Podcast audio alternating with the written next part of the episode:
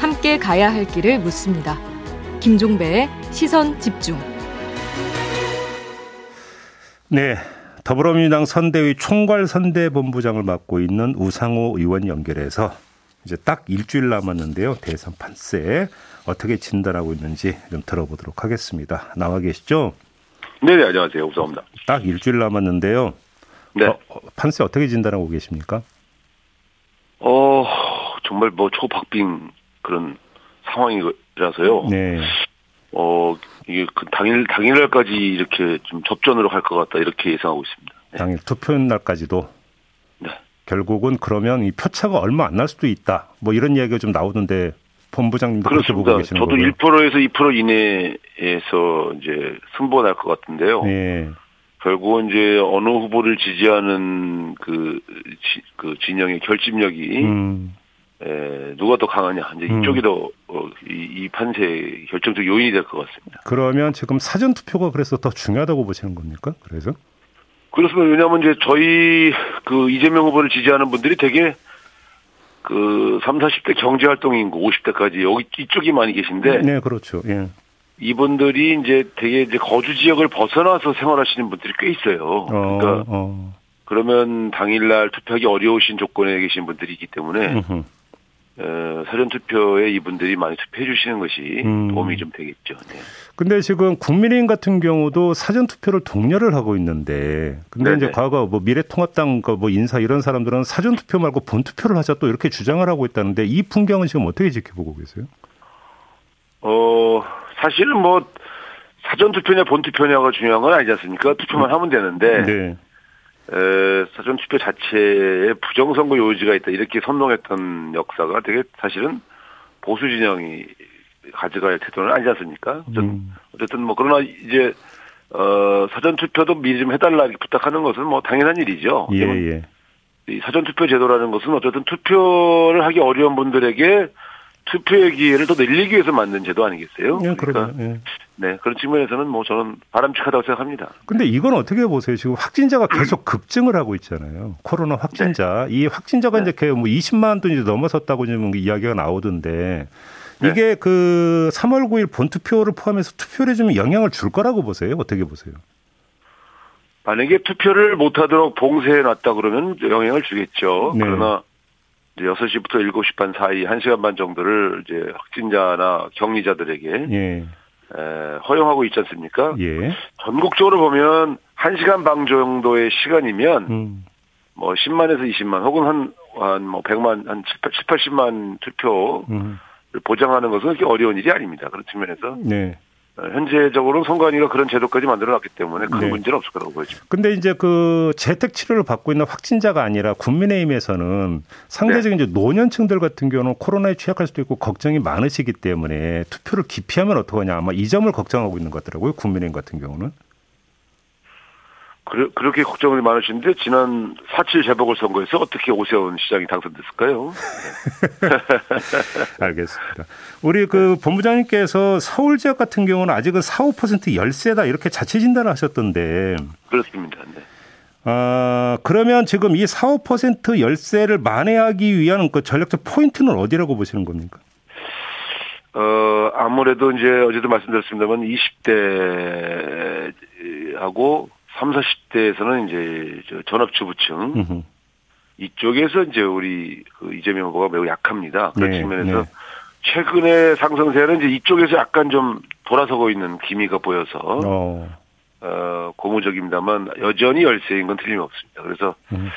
어, 우리 서울 지역에 거주하시는 이제 부동층, 음흠. 특히 중도 부동층, 예. 음, 진보 부동층 이쪽에 이제 에, 우리가 좀 집중적으로 호소를 좀 드리고 있습니다. 예. 근데 그러면 이분들이 투표에 참여하느냐, 투표를 포기하느냐 이것도 되게 중요한 어떤 그 변수가 될 수가 있을 것 같은데요. 어, 사실은 이제 투표를 포기하시는 경우에는 지지할 후보가 없어서 포기하시는 경우가 많지 않습니까? 예, 예, 예. 그러니까 이제 어, 우리 이재명 후보가 좀 부족한 점이 있지만 음. 어, 그래서 윤석열 후보 같이 난폭한 운전자가 어, 대통령이 되는 것은 막아지 않겠느냐. 네. 또 이런, 이런 측면 또 이재명 후보가 정말 일 잘하는 그런 유능한 경제 대통령감 아니냐 이런 것들을 호소를 드리고 있죠. 사실은 어 부동층의 대체적인 양상은 시골 후보가 없다. 그래서 나는 이번에 안 하겠다. 되게 이런 음, 거거든요. 그렇죠. 예, 예. 예, 예.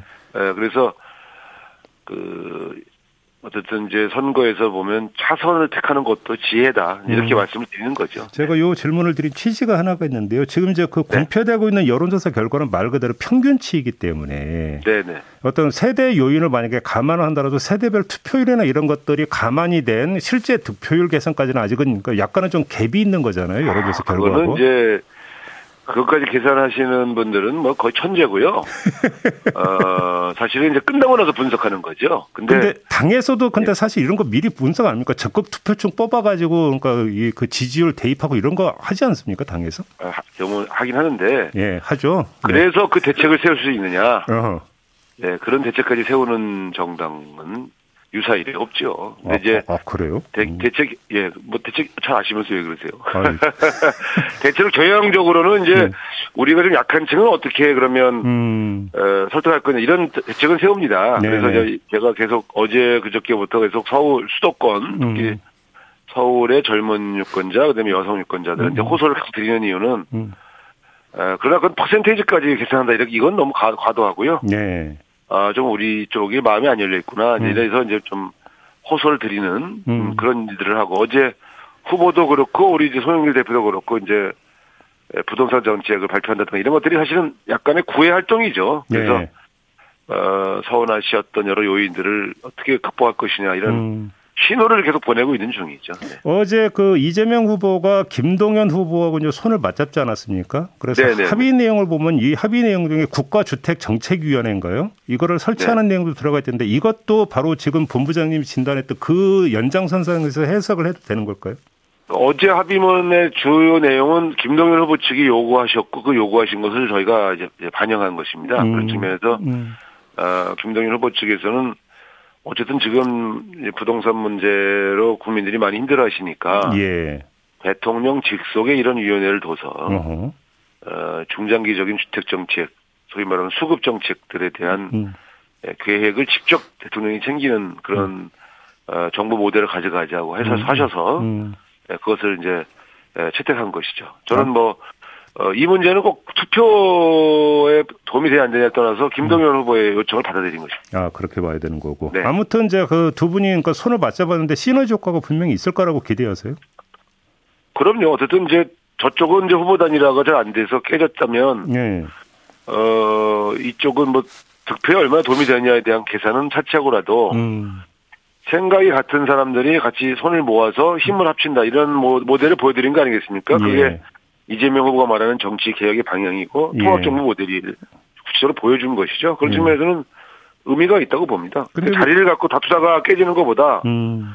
어, 이렇게 힘을 합하는 모습 이, 이런 데서 저는 국민들이 희망을 발견할 것이라고 보죠. 근데 뭐 구경꾼 입장에서 드리는 질문이긴 합니다만 이왕 네. 합의할 거면 그 투표용지 인쇄 들어가기 전에 합의하지 왜 그렇게 그 시차가 이랬을까라는 생각도 좀 들던데 거기는 뭐 사인이 있었습니까?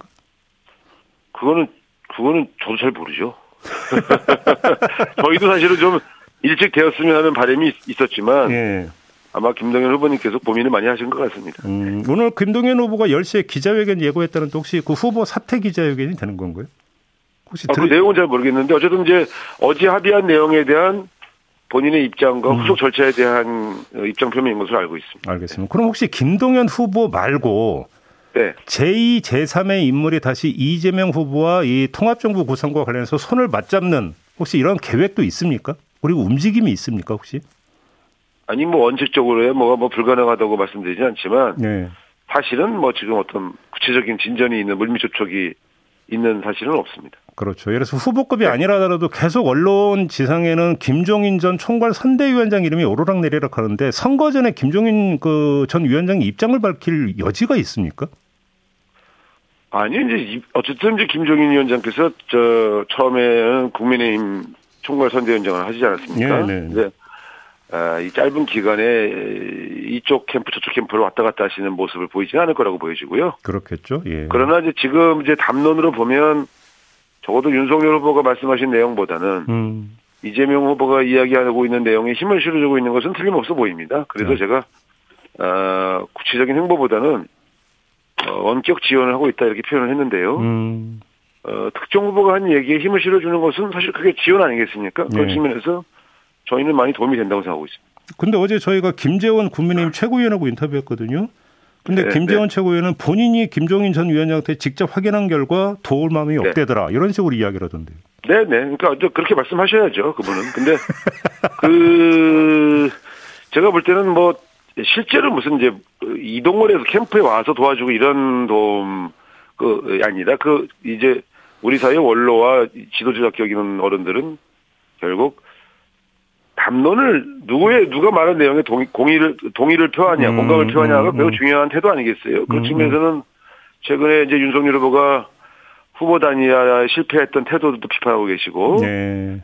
또 통합 정부나 연합 정부가 성사된다면 그건 좋은 일이다 이렇게 얘기하시는 것은 적어도 그 주장을 했던 이재명 후보에게 음. 힘을 실어준다. 저는 그렇게 해석하는 것이죠. 아, 그렇게 뭐. 보시는 예, 거군요. 예, 예, 예. 그 대선 이후에 만약에 이재명 후보가 당선된다면 김종인 인수위원장 설도 그러니까 언론 보도를 타던데 근거 없는 겁니까? 가능성이 있는 설입니까? 지금 뭐 저희가 한 2, 3%좀 지고 있는데 인수위원회 짜고 있을 여- 여력이 어디 있겠습니까? 그러나 네. 아, 만약에 당선되고 난다면 음. 우리 사회에 매우 중요하신 어른들에게 인재 청구도 받고 네. 또 전국 구상에 대한 도움을 받은 일은 반드시 있을 겁니다. 그런 측면에서는 어, 이 김종인 위원장 같은 이제 이 원로 어, 대한민국의 지도자격 인사들은 매우 소중한 분들이죠. 알겠습니다. 호남 지역 같은 경우는 이제 그 표심의 변화가 조금씩 포착이 되는 것 같은데 여론조사 결과를 어떻게 분석하고 있습니까? 네, 그 이준석 대표와 어, 윤석열 후보의 에, 그 호남 공약 뭐 매우 공을 들였습니다만은 네.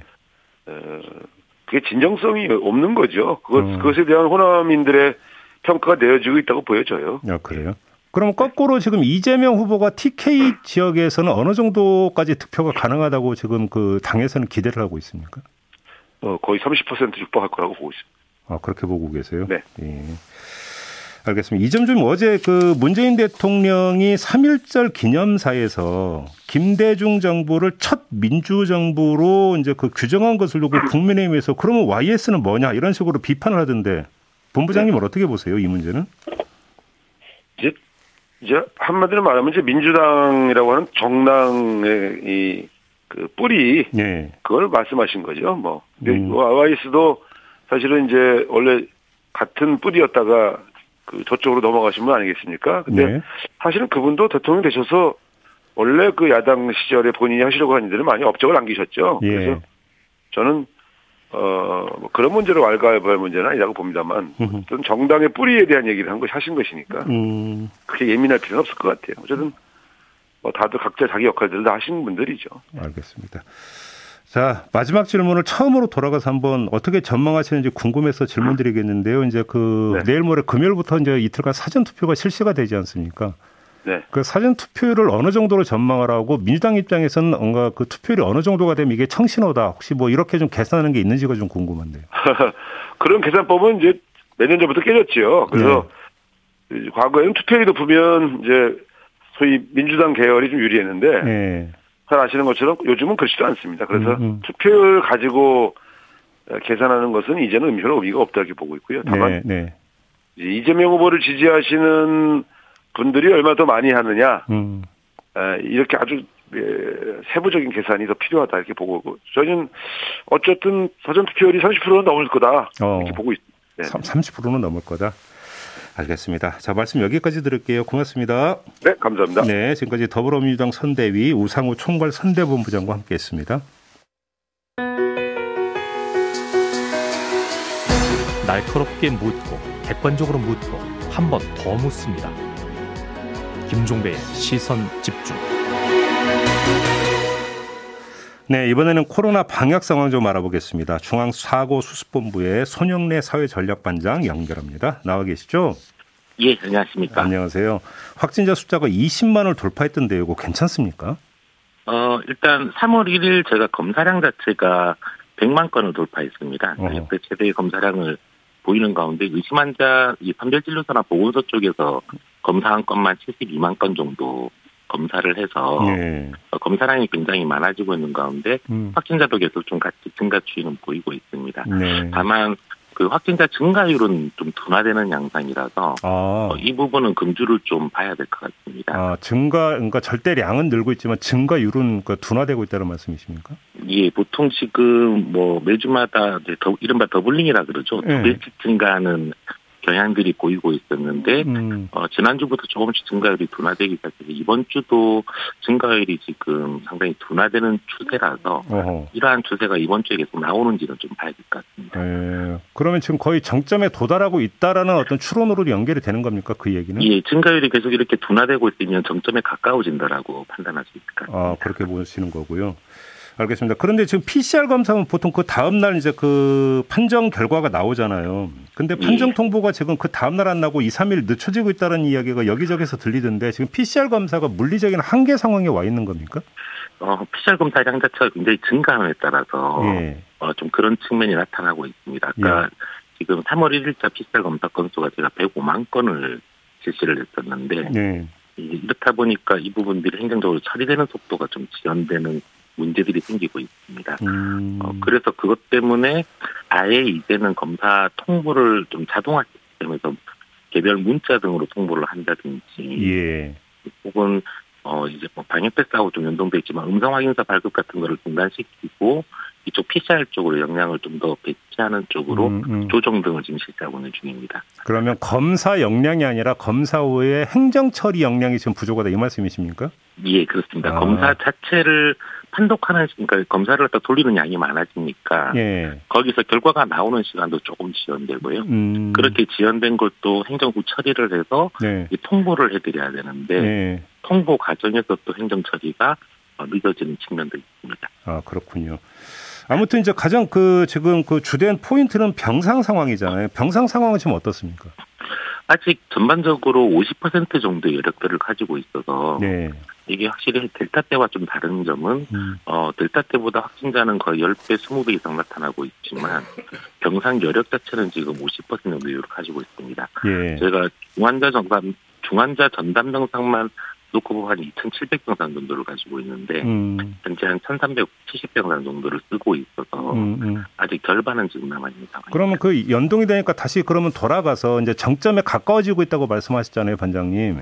예. 이 정점이 언제쯤에 그러니까 정점에 도달할 걸로 전망을 하세요, 정부에서는? 일단 금주는 좀 더 봐야 된다는 느낌이고요. 예. 금주 지금 이제 오늘 오늘 오늘이 원래 이제 그 100만 건 이상의 검사가 발생했기 때문에 거기에 따라서 확진자가 대폭 크게 나오고 있는데 예. 지난 지난주와 대비해서는 증가율이 좀 대폭 둔화되는 양상인데 음. 이게 내일 모레 이번 주 내내 좀 이런 현상이 나타나는지를 봐야 될 거라고 보고 있습니다. 음. 이제 만약 그런 양상들이 계속 동일하게 나타난다 그러면 전문가들께서 예측하는 대로 아마 한 1, 2주 정도 사이에 음, 음. 정점이 좀 형성되는 아, 기간이. 나올 거라고 지금 보고 있습니다. 그러면 지금 아직 병상은 한 50% 정도의 여유가 있고 그다음에 증가율이 둔화가 되고 있다면 앞으로 뭐 병상 문제는 그렇게 크게 걱정 안 해도 된다. 이렇게 그 중간 결론 내려도 됩니까? 예, 다만 이제 유행의 정점과 의료 체계의 정점이 좀 다릅니다. 예. 그러니까 의료 이, 이 유행의 정점은 어, 한 1, 2주 정도 이내 나타난다고 하더라도 음. 거기에 따라서 확진자들이 이제 중증화로 바뀌는 어, 시간 소요들이 좀 있기 때문에 아, 어, 아, 의료 체계의 정점은 그보다 한 또 2, 3주 정도 음. 뒤늦게 들어오기 시작합니다. 음, 3월은 좀 지나 봐야 되겠네요. 3월 말이 예. 결국은 어, 저게 되겠네요. 자, 예. 방역 패스를 이제 그 언론 표현을 빌면 갑자기 그 시행을 중단을 했는데 갑자기가 맞습니까, 일단? 일단 전체적인 체계 전환 과정이라고 좀 보시면 될 것 같습니다. 예. 저희가 이제 국내에서 오미크론의 치명률들을 계속 분석을 하면서 음. 이제 외국 자료는 알고 있었지만 국내 상황을 계속 확인을 하고 있었고 음. 이제 제가 발표한 것처럼 오미크론의 치명률은 한 0.18% 정도 어 그리고 지난 2주간은 한 0.09%로 음. 이제 계절 독감의 두 배 수준 정도 그 정도의 치명률로 지금 분석되고 있습니다. 예. 델타에 비해서는 한 7분의 1, 8분의 1 수준이고요. 이 수준이. 예. 예. 그러니까 이제 그렇게 됨에 따라서 저희가 방역 체계 전반을 델타 때와 같은 확산 최소화, 이 유행 억제 쪽으로 잡기보다는 음. 중증 사망 최소화를 위한 방역 체계로 전환을 하고 있습니다. 예. 뭐 그렇다 그 성격 자체가 이제 접촉자 관리를 좀 최소화하면서 예. 오히려 고위험 확진자 관리에 주력하는 체계인데요. 음. 그러니까 이런 전환에 따라서 방역 패스의 효과성도 좀 저하되는 측면이 있습니다. 예. 뭐 아주 단순하게 예를 들면 이게 역학조사를 해서 접촉자를 찾아서 격리를 하지 않고 있고 네. 예를 들어 뭐 확진자의 동거 가족들에 대해서도 예방 접종력과 상관없이 격리를 내가 하지 않고 음. 있습니다. 음. 이제 이런 상황에서 이 미접종자의 차단 목적이 있는 방역 패스의 효과성이 좀 저하되는 측면이 있는 겁니다. 네.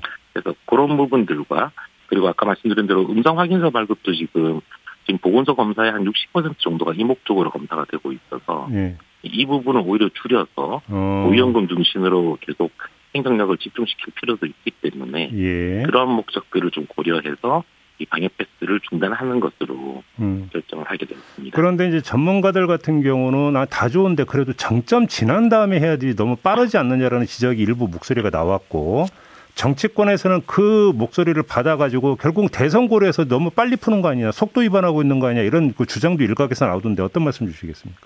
일단 이게 현실적으로 법원 판결에 따라서 현장에 혼선이 좀 가중되는 측면들이 있었고요. 예, 그러니까 지금 이제 뭐 대구 같은 경우는 오히려 식당에 대해서는 방역 패스가 해제되는 상황이 지금 벌어졌기 때문에 네, 그런 좀 혼란도 발생할 수 있고 언론하고 정치권에서도 계속 방역 패스의 효과성이 저하되는 부분들을 좀 많이 비판을 하셨습니다. 그렇다 음, 보니까 음, 음, 사회적 갈등이 굉장히 좀 커지는 양상으로 음. 네, 이게 되었습니다. 지금 이 시기가 좀 다소 혼란스러울 수 있는 부분들은 어 현재는 사실 델타 때의 방역 체계와 네, 계절 독감의 방역 체계의 중간쯤 지점입니다. 지금 저희가 예, 이렇게 계속 전환을 시키고 있고 앞으로 점점 계절 독감과 유사한 체계로 전환이 좀 이- 진행되게 될 것입니다. 음, 음, 그러니까 이런 과도기적 시기에서 좀 갈등이 계속 커지면서 오히려 전체적인 방역 정책의 통합력이나 협력을 저하시키는 요인으로 네, 발생하는 게 불이익이 더 크다는 판단이었습니다. 알겠습니다. 정치적 목적이라고 한다 그러면 사실은 뭐 여야를 구분하지 않고 지금 이 대부분 다 좀 시사하셨기 때문에 음, 오히려 뭐 어디에 유리하다고 판단하기는 좀 어려운 목적일 거라서 네. 그 부분은 좀 과도하다고 합니다. 알겠습니다. 마지막으로 지금 이제 그 3월 9일 투표 날 6시부터 7시 반까지 격리 중인 사람들 투표할 수 있게 이제 하지 않았습니까? 지금 예. 당국에서는 이 1시간 반 동안에 한 몇, 어느 정도나 투표를 할지 혹시 좀 예상하신 수치가 있나요, 혹시? 그런 수치까지는 저희도 예상하기는 힘듭니다. 다만 이제 뭐 그러니까 이 부분들이 어느 정도 위험성은 좀 존재합니다. 아무래도 확진자들께서 적- 투표를 하시기 때문에 네. 예, 예. 이제 그런 위험성은 좀 있겠지만 어 이 참정권이 워낙 그 국민의 기본권적 요소에서 음. 중요하다는 판단의 길을 열어놓고 최대한 방역을 관리한다는 입장이라서 음, 아마 지금까지 총선이나 여러 번 선거를 겪었던 우리 국민들 입장에서는 최대한 좀 어, 협조하시면서 투표들이 원활하게 진행되지 않을까라고 좀 판단하고 있는 중입니다. 그래요. 그런데 그 이전에도 이런 경우가 있지 않았습니까? 혹시 그때 그러니까 전체 확진자, 그러니까 격리돼 있는 사람 중에서 몇 퍼센트나 투표에 참여했는지 혹시 이런 데이터 없습니까? 확진자를 제가 투표시키는 거는 거의 처음이라서요. 네. 저희가 보통 이제 그 전에 격리되셨던 분들, 그러니까요. 접촉자라서 격리돼 있는 예. 사람들. 예. 예, 그런 분들이 좀 투표를 하게 되시는 거고요. 음. 어, 그때도 상당히 투표율이 높아서 음.